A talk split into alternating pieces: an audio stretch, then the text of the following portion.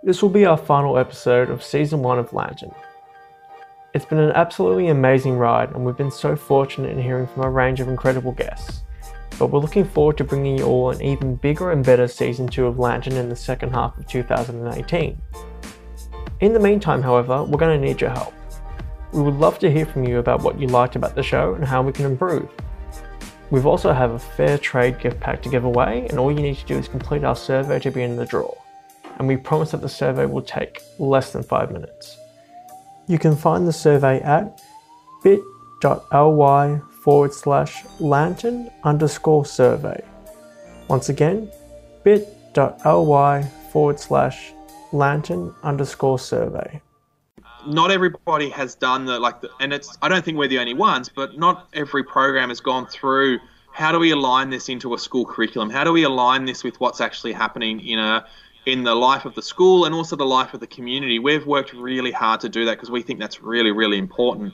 But I've seen other programs that come in that look great on paper, but the kids don't get that many outcomes out of it, and it's a real shame um, that students are spending time in that type of environment that actually may be missing out on their normal classes. So it'd be really great to look at how we test programs before they go into schools, and then be able to support those programs that are kicking real goals um, to make sure they can create the impact that they could be doing.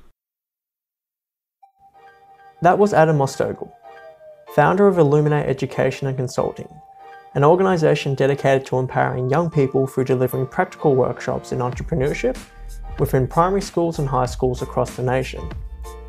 My name is Reegan Quick, and this is Lantern, a podcast about young people trying to change the world and trying to understand what that actually means. As soon as I started to read about the work that Adam was doing with Illuminate Education, the immediate thought that popped into my head was that I wish my high school would have brought Adam in, because I could only begin to imagine the impact his workshop could have had on myself and my friends. And also, I think, given our own experiences within the education system, it's I think it can be quite easy to get trapped in a particular mindset of how an education system should look like having external organisations and community members come into the education system, at least for me, felt like a strange thought. But Adam really did prove that it provides immense value to students. Also, as you have probably already heard in our introduction, we did have a bit of an issue with our recording, and unfortunately, Adam's track has a bit of an echo. For about the first five minutes of the episode, the echo is quite noticeable, but please do hold on because it dulls down as the episode goes on, and Adam has some really interesting things to share that we don't think you should miss out on. Now, we hope you enjoyed our chat with Adam as much as we did. So my name's Adam Mostogl. I guess my job title is founder inspirer of Illuminate Education and Consulting. But I guess yeah, I'm just someone who likes to get things happening and, and, help those out who really need help. I'm very active in my community, serving on community boards and trying to make things happen because, again, I just don't want to see people miss out. My sort of big passion is all around potential. I see people's potential time and time again, uh, and unfortunately, not everybody has the opportunity to, I guess, exploit that. So that's my real passion is to help people fulfill their full potential and uh, and live out the things that they want to achieve because they can do incredible things in this world and uh, I don't want to be someone who blocks people but rather would be someone who'd rather support them to make those great things happen. No, fair enough. It sounds like you've got a lot of passion about what you do. So I guess my question is, where did that passion come from? Uh, what part in your def- uh, formative years was instrumental? Yeah, I don't know if there's actually a single point in time that you can say that I was I sort of switched from being, I guess, not interested to being interested in trying to drive change. I think, uh, yeah, as I sort of have gone through things and seen opportunities, it's kind of like, wait a minute, there's a gap there and nobody's doing anything there. So maybe I might be that person. And I think that's sort of been my journey the, the whole way through is that I've sort of found opportunities to say, wait a minute, this shouldn't be like this anymore, and what can I do to change that? So, uh, yeah, it's really, really hard to sort of go, wait a minute, that's the day or that's the time. I feel like it's just kept on evolving, and, and as it keeps evolving, new things keep presenting itself, and I go, wait a minute, I might have to do something there too. Cool, fantastic. Well, did you find that you had that similar mindset back in high school, or was that something you really developed at uni, or was it just something that just, as you said, came out of nowhere one day? Uh, I don't think I had it at high school. I was I would call myself one of those lazy students that knew what amount of work I needed to do to get through, so I kind of did that. Um, so I feel like I was always like that uh, until I was involved in a business competition where we came um, first in Australia and second in the world by like 0.5 of a percent, and I was like, wait a minute, that's what happens when I put in a bit of effort. So I feel like I'm still running on that energy now um, that I didn't use in my uh, high school years. I am now using to uh, to keep doing the things that I'm doing now. So I feel like that was it. Uni, I did two degrees. I've done architecture, um, and obviously I'm not an architect, so uh, that sort of didn't go all the way that I thought. But I got great skills out of it. I think probably through that made me look at things differently. So I'm really sort of value that experience. But I think it was all the community stuff that I just started getting involved in and, and seeing I could add value as I sort of went out and did things and volunteered and, and started to realize that some of those things I could do were actually really valued and so kept on going and it sort of, yeah, feels like it's all spiraled from there. So you mentioned, the, of course, the undergrad in architecture. Um, what did you study at a postgrad level? Was, I think I remember reading somewhere teaching or education. Was that the case? Or? I've got a master of teaching as well, um, and so but I started that after I had started my education business. So I think I'd been teaching for a for a couple of years, and then um, and running my programs, and sort of thought that it would add value to uh, to become a qualified and registered teacher as well. And so I graduated as a teacher, and I'd already taught a thousand students in my own programs. So that was a, I guess, a, a really exciting thing for me personally to be able to do that. But it added skill sets and knowledge I didn't otherwise have. I've also got a, a certificate for in small business management as well. So I guess that's where all of my business skills comes from. But a lot of the stuff that I do is based on experience, and that's a, a big thing for me. Is how do you actually get your hands dirty and make things happen and get on the ground and, and do them rather than just sort of learn them out of a book. And that's that's a way a lot of the way I approach things. Yeah, fair enough. Um, we keep dancing around the topic of what you do. Um, so specifically, like for example, maybe walk us through a day to day thing or you know the nitty gritty of what you actually do. Well, no worries. Yeah, there's a, there's a few things that I do, but in Illuminate Education, we teach uh, primary school and high school students how to start their own business, and we do them in really short, intensive programs. I'm talking about writing business plans, financial models, marketing collateral, pitch decks, and prototyping all in five days. Really sort of running them through the gauntlet and uh, helping them be entrepreneurial and innovative and learn the skills that not only will help uh, people, young people specifically, in um, in starting their own business and, and learning modern techniques like business model canvases and things like that, but some of the, the skills that we're teaching them as well, the skills they need to survive in this modern world where we've got a gig economy that you struggle to find a full time job, so you've got to juggle a number of part time jobs. And those skill sets uh, require young, well, they sort of those opportunities require young people to be in, uh, innovative and look for opportunities and be creative and be able to solve problems, but obviously be able to manage their own finances and, and manage their own digital presence as well. So there's lots of different elements in that. So that's what we do at uh, Illuminate Education, and it's built from, uh, I guess, just me a number of years ago starting it to now a team of five and, and sort of continually growing, and now with a national footprint, um, which is fantastic. But it's not the only thing that I do. I'm also uh, the community manager of a co-working facility in Launceston. Um, we're one of the first regional cities in Australia to have a co-working space, and we now have a 700 square metre co-working space, which is really vibrant and exciting things happen out of it. I'm also a subject matter expert for a business advisory service that offers uh, free business advice in our region. So any any business under 20 employees in our region can come to me and get support. I helped start the initiative um, and then sort of transitioned out as as it's become established and look to uh, find new opportunities. And then yeah, I'm the director for entrepreneurship, innovation, and startup with an organisation called Northern Tasmania Development Corporation, which is our regional economic development body funded by councils. Um, I'm trying to think. I sit on the advisory board of the Peter Underwood Centre, which is a partnership between our state government, our university, and our three political parties to try and increase education outcomes because they aren't fantastic. And so I'm part of the process in making that better. And uh, on the executive sponsor group of a really exciting organisation called Inclusive Australia, as we try and look at a grassroots community led action to. Uh, I guess remove all those things from our culture that divide us and help Australia become more socially inclusive because we know it can be. So, um, I think that is like in a nutshell all the things that I do. Um, I've probably forgotten one or two things, but probably easy with the quantity you've got. But Oh yeah, well, the, as you know, there's definitely heaps there, and I definitely we need to touch on illuminate the work you do with those. But before we jump into that uh, big topic, I would love to know a little bit more about the co-working space that you said you're currently sort of working on and that organization. So, um, I guess bare basics for people who may not be familiar with how co-working works. Um, how does the space work more generally? Yeah, cool. So we've got um, yeah two floors in the centre of Launceston. We're one block away from the mall, which is I guess the commercial heart.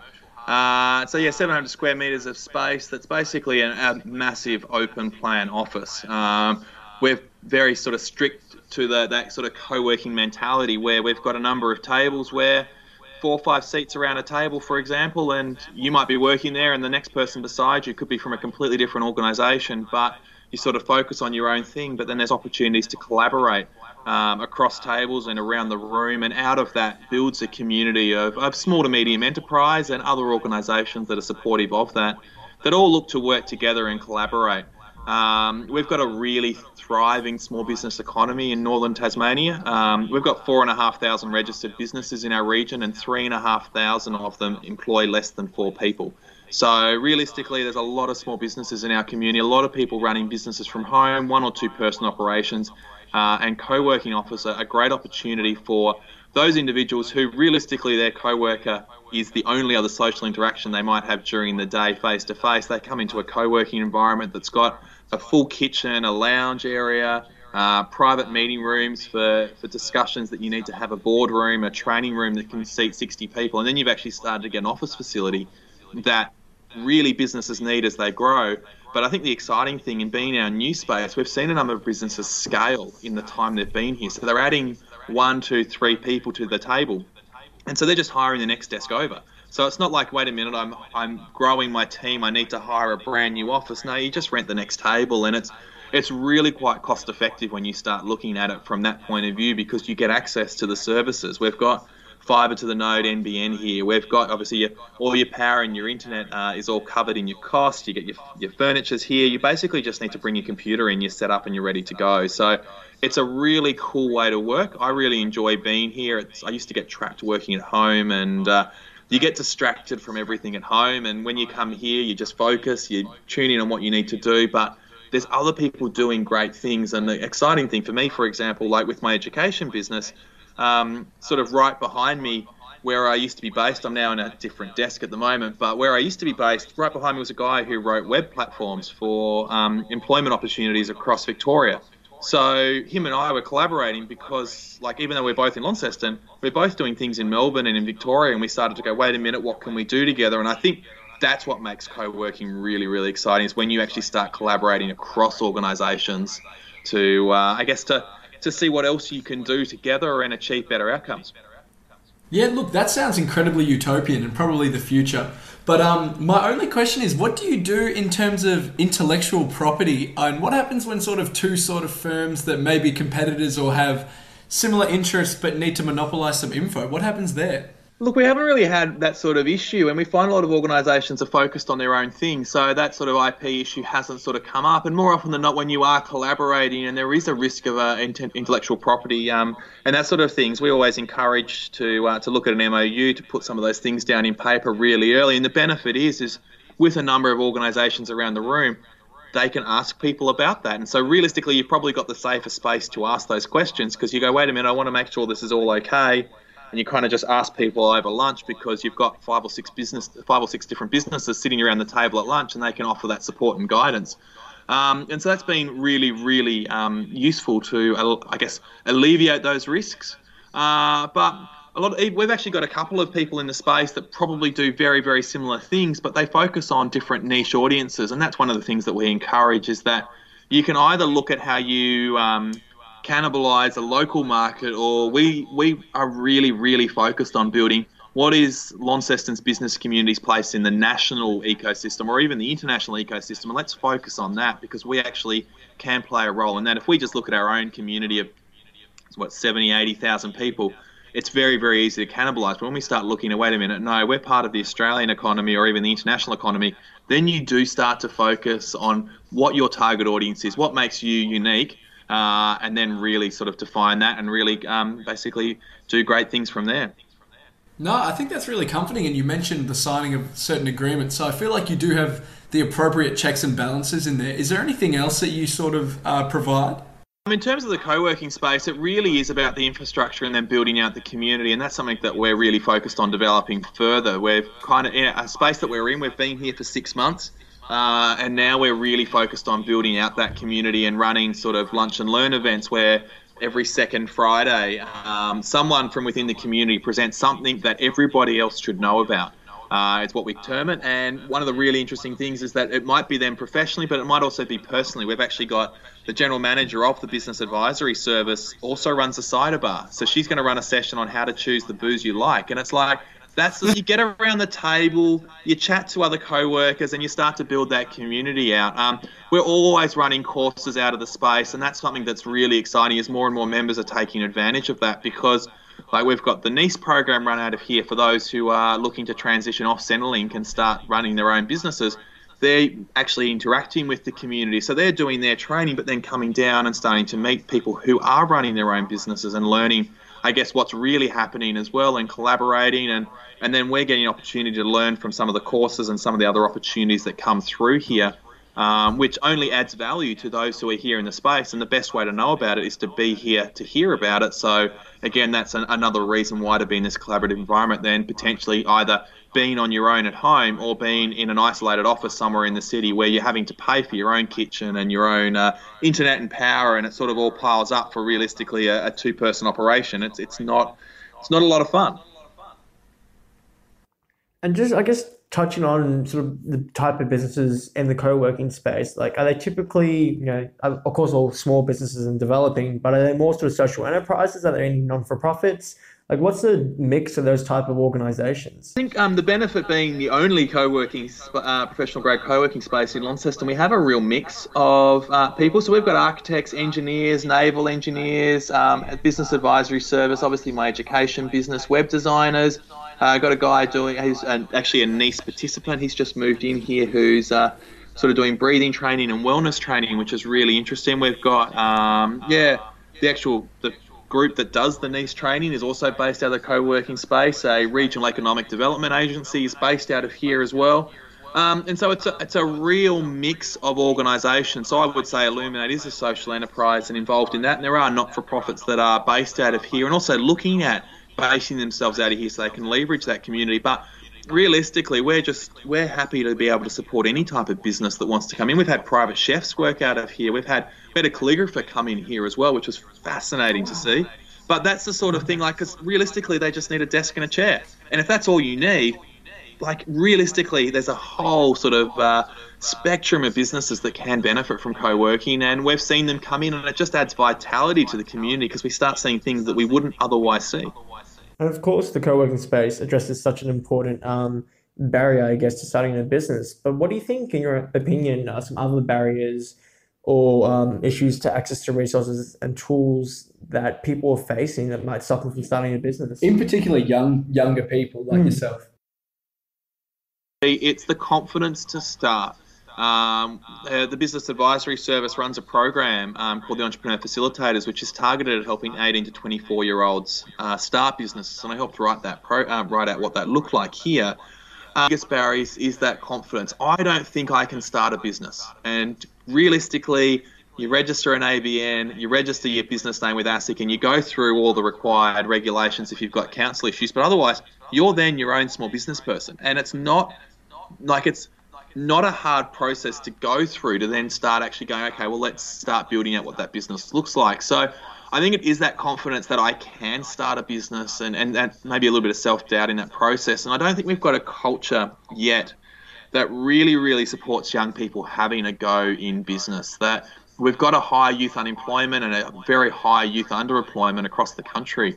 Uh, but the idea of a young person going out and starting a part time business is not often supported to the way it could be. And they're, the, the people that we see through our service and through the space are extremely talented and really have some skills that multiple organisations could leverage. That not one of them is going to be employed full time to deliver those services, but they might actually deliver them sort of to a number of organisations in different ways. And I think that's the that's the that's I guess the exciting opportunity that's there, but the culture needs to support them to go. You can start a business. Let's actually do it. We've got a strong small business economy, as I mentioned to start with, but we don't seem to be strong in supporting the next group coming through, which is uh, something I'm really passionate about changing. Um, we, we, had some of those structural problems. There is a, a lack of, of, finance, but realistically, a lot of uh, the conversations are around how do you bootstrap an idea, um, because we're not looking at ideas that need twenty, thirty thousand dollars worth of funding to get off the ground. Often, um, it is often the time and putting a bit of space aside to actually put the hard yards in to make it work. Um, and so that sort of that finance often comes up, but when you start looking at it and going, wait a minute, how much spare time do you actually have in your calendar and things like that? You start to carve out that you might be able to bootstrap it and then actually self finance the idea or finance the idea based on your customers' interests and what they're actually engaging with. So um, that that's something that does come up. But uh, the biggest thing is that culture. Um, we do really need to have that culture that celebrates people starting a business the same way that we might. I don't know, celebrate a, a sporting team going off to compete in a national competition. We don't treat um, small business owners and entrepreneurs the same way, and we do need to celebrate them for having a go and for doing that. Because otherwise, like the rest of the support mechanisms are in the region. Like in our in northern Tasmania, you, as I've mentioned, you can get your five hours free business advice every year. You can get mentoring support. You can attend training programs. The Van Diemen Project has run over 100 business events in our community this calendar year. So it's not like the support's not there once you want to get started, but sometimes that first step is the thing that's frowned upon, and so we've got to start changing that. And do you think maybe the financial risk of it all takes into place as well? Like if you don't have a safety net to fall back on and your only business drops out, and maybe say your parents can't afford to put you up either, what do you do then? Does it become a pursuit that you can only afford to fail if your parents can support behind you? I think um, a lot of part. I, I, see a lot more of the people who are starting uh, part time. So they've got a part time job and then using the rest of the time to make something happen. So they've they've got something they could fall back onto, if to. Uh, and that's it's a chronic underemployment. Um, uh, unfortunately, has set up a lot of young people who are working maybe that sort of 10 to 15 hours a week outside of other things, and then they've just got that spare time that realistically is, is time to watch movies or time to go out with friends. And some of them are going, wait a minute, I want to be a little bit more productive and I can turn this around. So I think that, that risk is obviously there. But often, when you go through a bit of a measured approach, you go, okay, what do you actually need to put money into, and how do we stage this? Um, I don't think that sort of big sort of concern. Oh, wait a minute, I'm going to lose everything. Isn't there as much? Uh, services are there to help support. Like I'm now at the process where both my wife and I work in one of my businesses. If it falls over, we're going to have problems. But you build the structure around it and you do what you can to protect yourself in that regard, and you can sort of, I guess, mediate some of that risk. And that's where some of that advice and support comes in. Whether you get some business advice, you find a mentor that can help you out through that journey, or you come into a co working space. Um, once you start talking to other people, you start to mature uh, in that process, and you can start putting the right risks and mitigate um, some of those factors. And I think that's a, a, really valuable thing for any young person to do. Any person in business actually should do that. Um, do you feel that also you being Tasmanian is perhaps an advantage um, because you know you hear the stats all the time like for the past eight years there hasn't been any net job growth etc etc do you feel like perhaps maybe you have people who have maybe a more entrepreneurial spirit or might be able to get more help from the local council etc it's an interesting thing. We we like every other community is very very good at tall poppy syndrome. So i think there are people in our community doing good things that don't often get asked to help because it's like oh no they've always been here doing those sorts of things. Um, and I think that's that's a little bit unfortunate. We see that from time to time that you start talking to them like, oh yeah, no, no one's really sort of asked me questions about this. It's like, no, no, no, we're going to change that. We've got to change that uh, and start to, to look around with that. Look, being based in, in Tassie and being a, a, local in this region does, I guess, give me that advantage. And, and serving on some of the boards that I serve on as well helps me sort of get a better picture of what's actually happening and be able to structure the support not only on a one to one basis but also across our region. So, yeah, there are advantages in that. Um, but realistically, the we're making sure the doors are open and people can come through, and it's it's about basically promoting that opportunity. They can get the support, and, and we do get a number of people that roll through our community, especially here at CoWork, that are from other uh, other cities and other states because we just aren't a big enough economy to support them.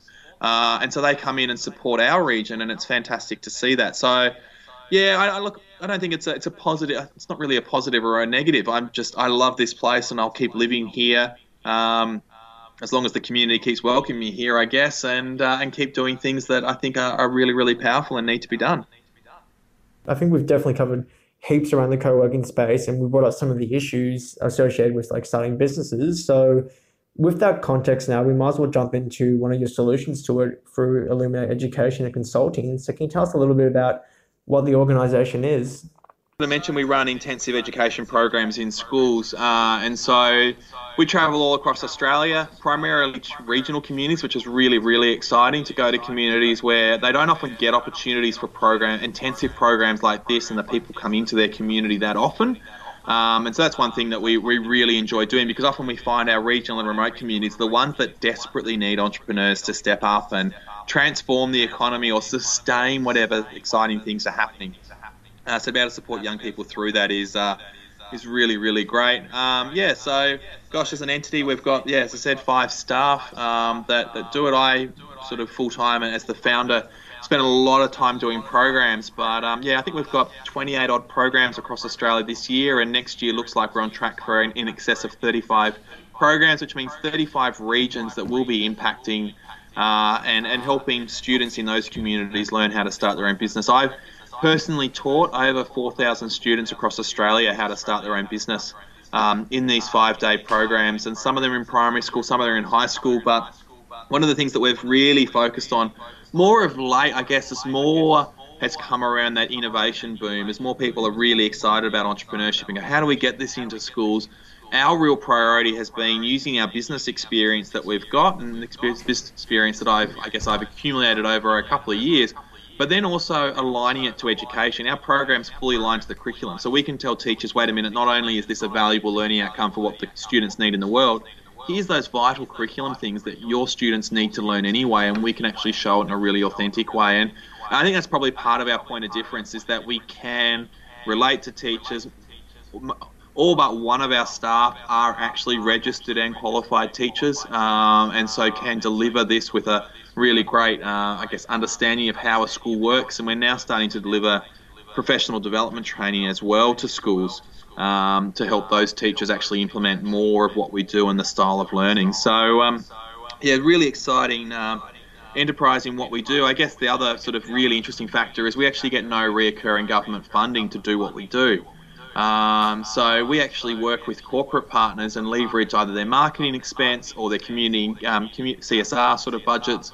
Uh, more often though, marketing student recruitment to actually engage students in a really immersive way. So we work with universities um, to basically bring students to campus and or bring lecturers out to those schools and show them what universities like, break down some of those walls, and not only are we then teaching entrepreneurship and teaching those business skills, but students are understanding where their future directions could lie, and they get sort of, I guess, immersed um, immersed in that and start to get excited about the opportunity. So uh, I think that's been something really exciting as a space to play in. Is that we're really focused on delivering results for our partners and the students and the schools that we work with. So uh, there's a lot to focus on, but we've really kicked some goals in that and collect some great data based around what students are students are achieving through the program, um, whether it's starting businesses or more often than not we're actually seeing a lot of students that are actually re-engaging with education or changing their perspective and going wait a minute i do actually have a future and it's it's a shame when you deal with students who feel like they don't have a future but when you turn around and you spend a week with them and it starts to blow open their mind about what they can do and their parents are on board and their school's on board you just go this is 100% why we do what we do. And uh, how do you go about that process of actually engaging the students especially if you find that they might be disconnecting from school, disengaging? Like, what's the difference that you can come in and like suddenly inspire these kids? Uh, it's probably our, our style of learning and the way that we approach it. It's very much based around empowering the students to lead their learning environment, and we give them a real economic problem in their community that we've done research around, um, and so we understand what's actually happening with the community, but also had a number of conversations with stakeholders in those communities before we arrive, so we know what what actual things are being talked about around dinner tables? Oh gosh, it'd be great if we fixed this or something like that.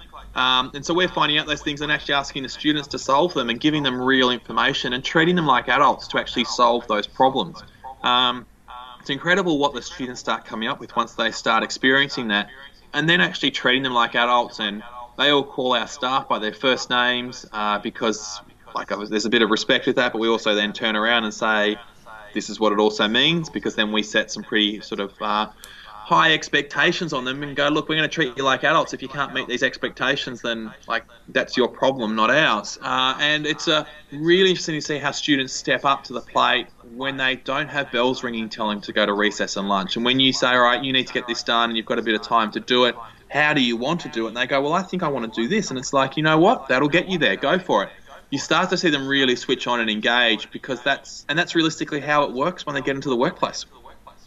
Typically, what type of high, like schools are you presenting at? Are they mainly private, mainly public, or is it a whole spectrum? Uh, yeah, look, our priority is to work with regional communities. I started this year on King Island with 40 students, all 40 of their high school students for a week. Uh, they're the types of places we love to go. I'm going. My next program that I'm doing is in Alice Springs, and then I'm going to Smithton on the, the far northwest coast of Tasmania, and I've been to, to places like Dubbo. We've got programs in places like Whyalla coming up. Um, so, like, we really like getting into those types of places because they're the ones that really value it. Um, and often it's a real mix of schools that get involved, public and private schools. We often see um, public schools are probably engaging a little bit more because it's an opportunity that they recognise they can leverage off the experience with us to to maximise their opportunity.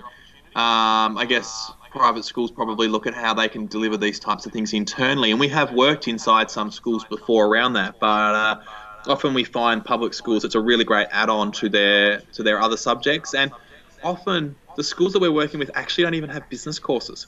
Um, and so we are capable of delivering a majority of the business content they need at their year levels in our short programs that really gets them excited about this opportunity. And so some schools actually partner with us by saying, we don't deliver business anymore you go to next gen and you go and do you go and do the program and you get that benefit and that's uh, really exciting to see that value from the schools and as I said mainly it's the, the public schools that really do value that because that means they can focus their limited resources in other ways. Um, fair enough. And I just want to say, considering you've been in this for so long, do you have any um, sort of success stories from somebody that you know you, you started mentoring in the high school level and is now you know doing something similar to yourself? So I've seen, like, I've seen young people start businesses um, throughout the program. I remember seeing last year a group of three students in New South Wales that came together.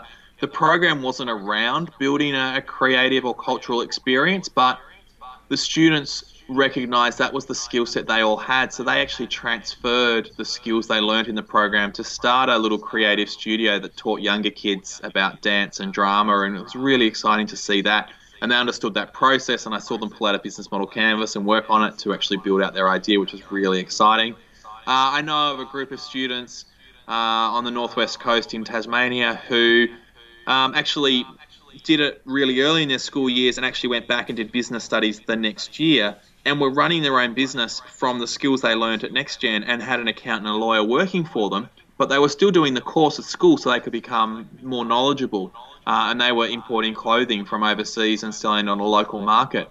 Uh, so that was really exciting to see those sort of things happen out of it. And uh, often when I return to schools a year later, we start hearing more of these stories, which is uh, a little bit unfortunate that it takes a little while before we hear them. But I guess, as I, as I mentioned before, the other side is seeing students change around their learning outcomes. We've seen students have conferences with their teachers and their parents saying that I want to I don't want to leave school as early as I thought I was going to leave. I actually really want to make a go of whatever my future could be. I feel like I can make a difference.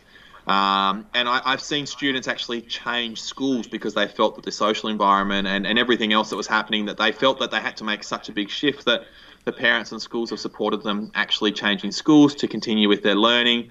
We've seen students um, at the program start working with the speakers two or three years later because we do get speakers from our community to come in and to, I guess, add local knowledge and insights to what the students are learning. And yeah, three years later, going, oh, I remember how you ran this program. I came and spoke. It's like, yeah, yeah, yeah. And it's like, oh, that one of the people in the audience is now working with me. Um, they got so much out of it, and they sought us out, and they, they're now working with our organisation. And and those types of things are, are really exciting to see that the the legacy of what the students get out of the program um, that it really makes a valuable experience. We're now getting to the point that we've seen a number of students uh, in some of the regions we've returned to across Australia for the second year students actually offering to come back and getting out of other schools to come back into the schools they used to go to to mentor and to support students in it because they've basically said this is the experience that I will remember from school. This is one of the most influential weeks that I was ever part of, and I want to help other students get that experience as well. So, uh, yeah, I think it's for me, it's a lot more than just starting businesses. This is actually switching on students, and and our education, I guess, definition is to create active and engaged citizens. And I feel like we're really doing that because students actually want to keep learning and want to be engaged and like try and find as many classrooms that are doing that. And that's why we love doing what we do. Um, so I think we should probably transition onto maybe the more overarching issue of edu- education. So why do you think there is a gap in the market that you have to fill? Whose responsibility is it that that gap sort of exists? And should that mix be like this where firms like yourself need to exist? For us to play between business and education says that there needs to be something in this space that that we are an external business. We're obviously registered and qualified teachers. We've got that educational foundation, but ultimately we are still an organisation that connects with the business community and works with what they're doing. Uh, so I think those those sorts of things do need to happen because schools are focused on driving their outcomes. Uh, and there are lots of requirements on teachers and schools to be able to just do the things that basically keep the doors open and and make sure schools stay accredited, which is unfortunate that, that teachers do get bogged down in that. And that's but that's on the flip side an opportunity for us to support them to go, well, let's bring these types of programs in and let's leverage our expertise because is every teacher in every school going to understand how small business operates? No, that's that's really, really unrealistic. But we can be a partner, come in, deliver some learning, deliver some understanding, and then the school can keep doing what they do. So I think that's that's something that's really important, and we've got to look at how we leverage that better in schools. That there are opportunities for experts to come in in educationally relevant ways, not just having random speakers coming through day in day out because it gets kids out of class, but, uh, really important, valuable learning outcomes that the community can be part of because the community wants to be engaged in education. This is something that I'm seeing more and more. They just don't know how to do it. Um, and so we offer a mechanism for them to do that. And so sometimes we're coming in via community organisations and getting their whole community to come into a school in a way that they've never done before. But that community is so engaged in learning and wants to be part of that process. So, um, yeah, I think it's probably yeah, a sort of an answer around an answer. But I think there will always be a need for organisations like this because I see that we're not sitting here doing something that I, don't look at it as going schools should do this. I feel like we're actually a really mm. support partner to schools to deliver something they may not otherwise be able to do.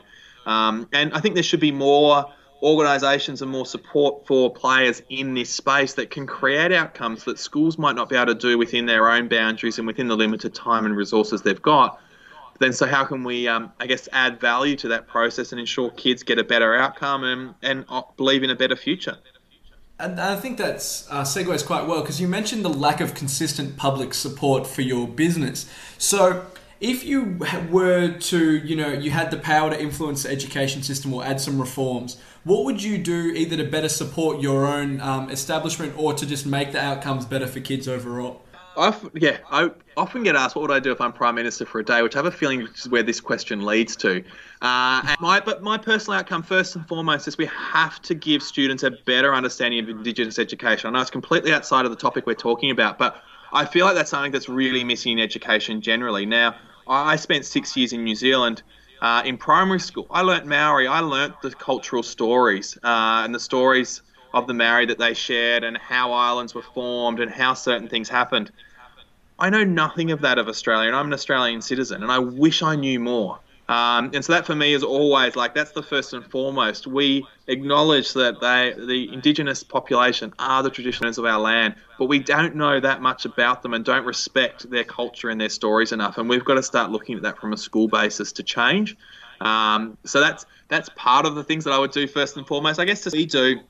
Um, in some of the organisations I'm in, I'm trying to drive some of that. I would really love to see, I guess, a sandbox mentality or an opportunity that new programs can be tested and made sure they're educationally relevant before they go into schools, and it allows Department of Educations to trust programs that are coming in. Um, not everybody has done the like, the, and it's I don't think we're the only ones, but not every program has gone through. How do we align this into a school curriculum? How do we align this with what's actually happening in a in the life of the school and also the life of the community? We've worked really hard to do that because we think that's really really important. But I've seen other programs that come in that look great on paper, but the kids don't get that many outcomes out of it, and it's a real shame um, that students are spending time in that type of environment that actually may be missing out on their normal classes. So it'd be really great to look at how we test programs before they go into schools and then be able to support those programs that are kicking real goals um, to make sure they can create the impact that they could be doing. Otherwise, like I'm big on project based learning. I'd love to see more schools and classrooms operate like that. I'd love to see schools stop for a week and go, let's just all just get the whole school to come together and, and maybe segment it up into year groups, maybe seven eights and nine tens, for example. But still, just go, let's focus on a topic and let's pull out all the literacy angles on a topic and uh, history angles and maths angles and science angles on a topic and just really allow students to go deep in some of these subjects they can get excited about and develop projects and develop independent learning processes because sitting down facing the front learning or writing stuff down off a board is not engaging for a student and in no point in their life and their adult life. Are they going to be expected to sit there and do that in the job and so we've got to look at how students solve problems and make things happen and look at new ways of doing things because that's what they're expected to do and so they've got to push the boundaries of what they're being taught and we've got to have teachers and, and schools that are really confident in allowing those opportunities and going on the journey with students to find out more um, I've done relief teaching in some schools, and sometimes we'll actually we'll start talking about some things, and students will ask questions, and we'll just spend a whole heap of time answering questions around science and exploring topics that students like. Why is it called the Goldilocks zone, for example? And we just go and have a conversation around it and get the students to really pull apart the knowledge and get excited about it.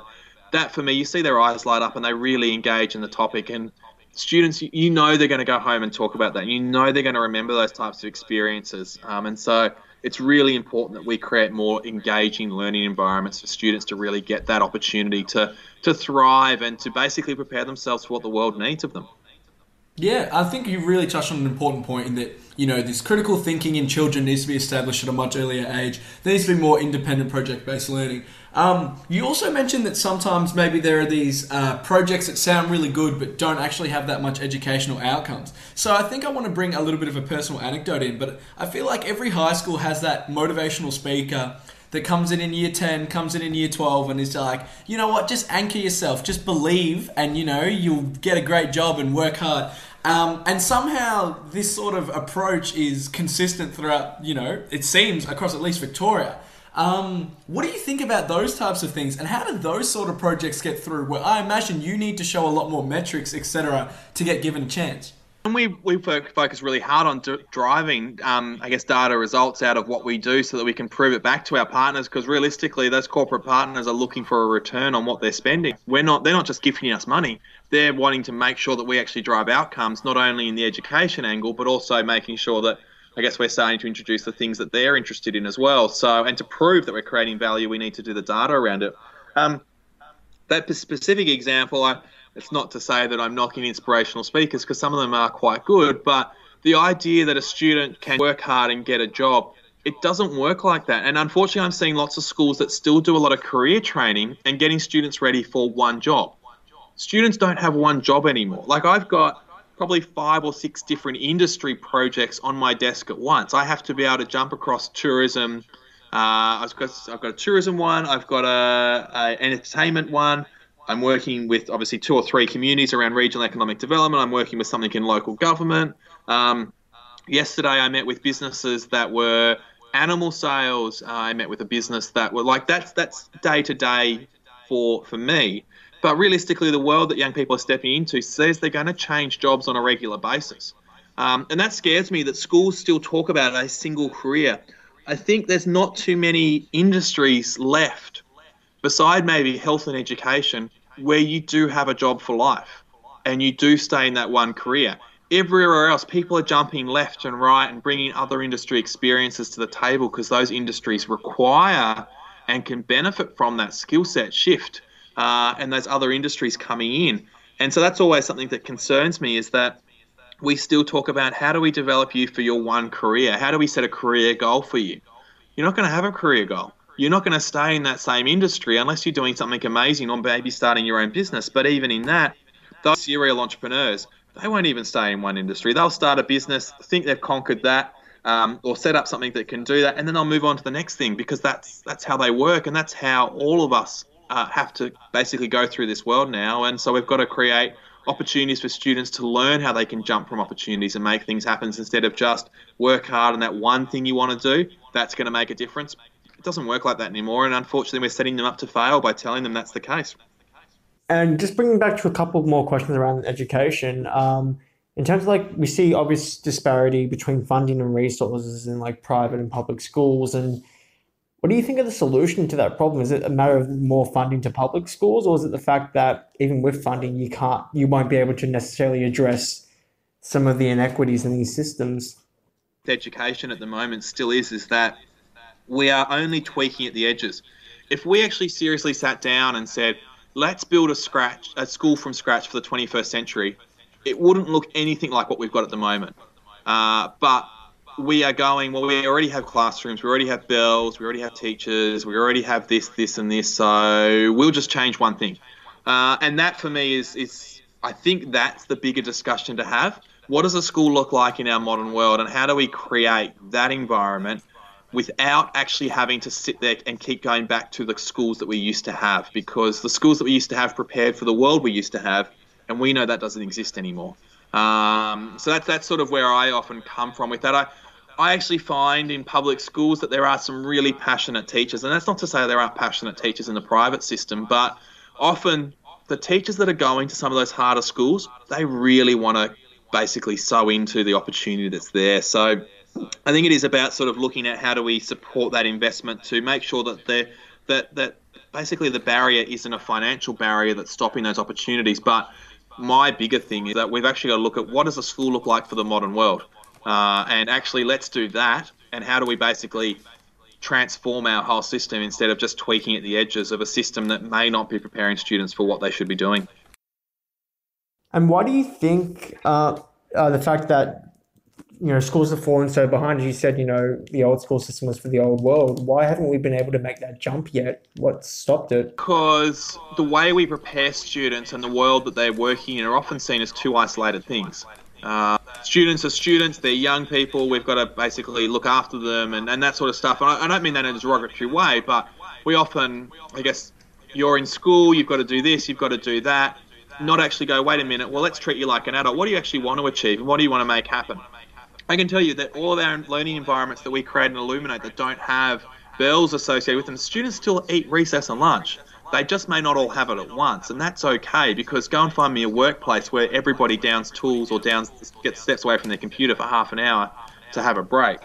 Uh, so I think that like that's that's that sort of thought process that we've actually got to go. We've got to start valuing what a school can create and how it does actually prepare students for that world. And um, I think, and it's it's going to take something a little bit radical that actually will shift that to happening. And you see some schools in the US that are doing it outside of the the normal model, but it's really hard to move a whole system. When you look at how many schools, how many teachers, how much, how big of a system that is, it's not going to be easy to shift and that's probably part of the problem is, is that it, it's evolving at a pace that it can evolve.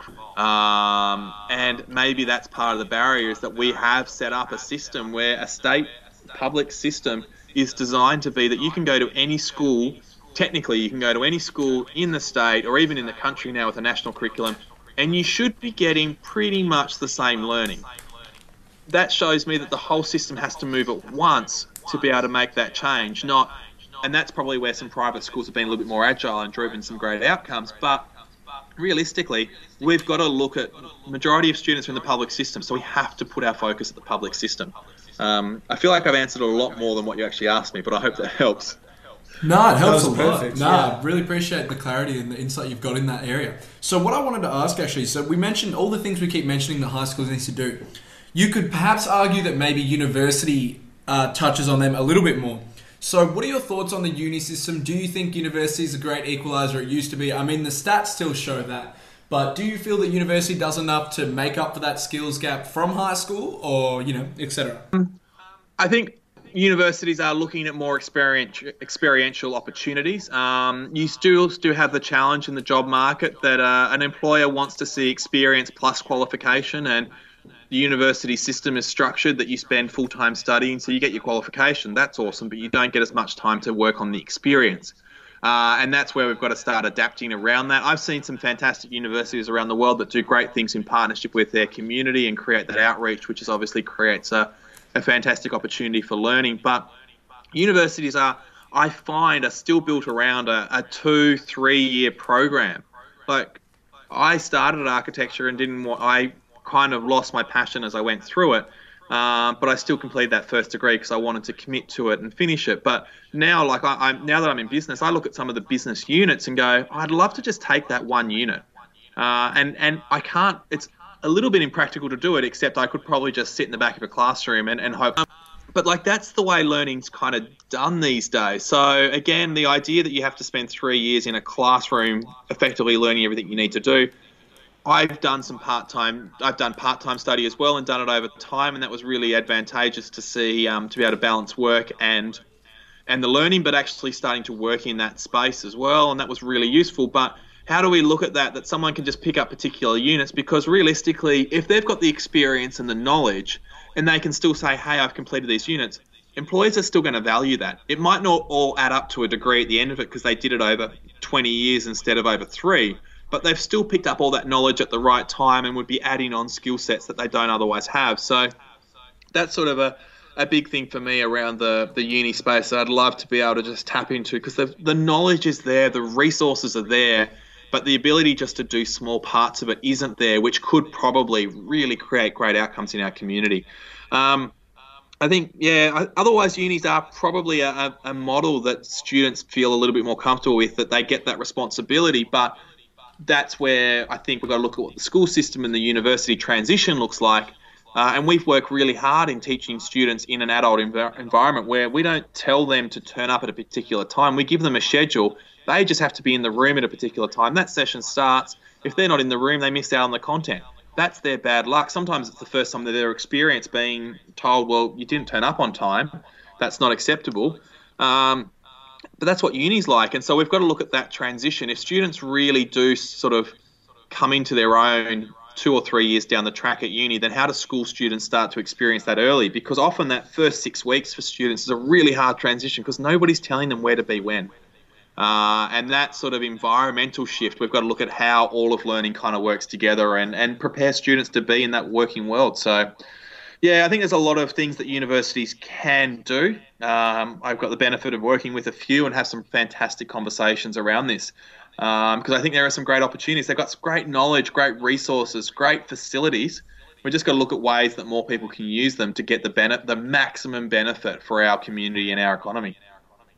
No, fair enough, and I think like yeah, couldn't agree anymore. Um, so basically, I think we're just about to wrap up. Um, just before we finish things, um, is there anything else you'd like to add? And if not, uh, are there any books or films or any form of media you'd recommend for young people who you know want to make a difference? Um, I feel like we've talked about a lot of different things, and you, have asked some fantastic questions, so I really appreciate that. Um, I think in terms of young people who really want to go out there and make a difference, um, just go and meet people and talk to them. That's a big thing. Um, one of the really interesting things we've just finished with an entrepreneur in residence here in uh, in our co-working space here in Launceston, and one of the things he talked about is entrepreneurs create entrepreneurs. So if you if, if there are people that are listening that are really keen to make things happen or really want to refine what they're doing, even if they are doing great things, go and seek out a mentor or an entrepreneur that can actually journey alongside you and buy them coffee, chat with them more often than not, people are very willing to share their experiences and, and hear what other people are doing as well to add value so you can get that wisdom. So, like, yeah, there's like lots of great books out there, but I must say the biggest thing I value is the conversations I get to have with my mentor. Uh, and I'm trying to actually look at adding some more to my skill set as I start to look for new opportunities that uh, can value add to what I'm doing both personally and professionally. Um, I guess one of the best books that I've ever read, if you're building teams and trying to make change, is there's um, Daniel Pink's book Drive. Um, is absolutely fantastic on building teams and driving engagement. Um, it's yeah, two thirds of the book is the book, and then the last third are like all the cliff notes that you kind of need when you need to start talking to other people around it. Uh, even tweetable versions of each chapter so you can at least understand the core messages. But it is a really great book on what drives people, what helps people engage. And as people are looking to drive change, realistically, you have to drive change and make it a movement and get other people on board.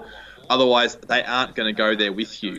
Um, and even in business, you have to be doing that. People have to go on the journey with you and support you through thick and thin to really make great things happen. And that book gave me a lot of fantastic insights, and it's one of them that's on the bookshelf here at our co-working space that we always are sharing out with people just to uh, to pick it up and to grab and to learn from because there's some fantastic insights. So that's probably one of the best books I've read. But I do have a quite a large pile of books sitting beside my bed. I I consider myself to be an aspirational reader that I may not finish them that well, uh, and I often carry books around with me, especially when I travel, because I yeah spend I spent 20 weeks on the road this year so far, um, going to communities across Australia, and so I'll carry a book with me. I won't get much time to read them, but it's there so I can read it if I want to. But for me, it's the conversations and the people you meet. Like, don't ever undervalue that. Go networking events, go to events when speakers come to town so you can meet people in the audience. Just do what you can to get out there and, and just really learn from those people who are doing it. They might be younger than you, they might be older than you. I'm only 29, so I've still got a long way to go, and I still really value learning from people who are younger and older than me just to add that experience and skill set so I can keep doing really cool things. Oh, excellent. Um, look, here at Lantern, we like to think that we're maybe little entrepreneurs as well. So you've been very inspirational to us and almost made it a little bit more bite sized and approachable. So we'd just like to say thank you so much for joining us today. Thank you so much for listening to our 16th and final episode from Lantern Series 1. And once again, that was Adam Mostogl. If you're interested in finding out more about the work that Adam does with Illuminate Education and Consulting, then please do check out their website at illuminateeducation.com.au. If you did enjoy the show, please leave us a review on iTunes because it really does help us grow and get these amazing people's stories out to the rest of the world. As we mentioned at the start, this was our last episode of season one, and we would really appreciate your feedback on that podcast so we can make sure that we can come back stronger than ever with season two and deliver the content that you all want to hear. You can find the survey at bit.ly forward slash lantern underscore survey. Once again, bit.ly forward slash lantern underscore survey. It has been an amazing journey over season one, and I think we've gone to speak to some really inspiring and interesting people along the way. We really hope you enjoyed listening as much as we enjoyed creating these episodes. We're so happy that you joined us for our first part of our journey, and we hope you follow us to our next step in creating a global launchpad for youth led social impact. Until next time, stay awesome.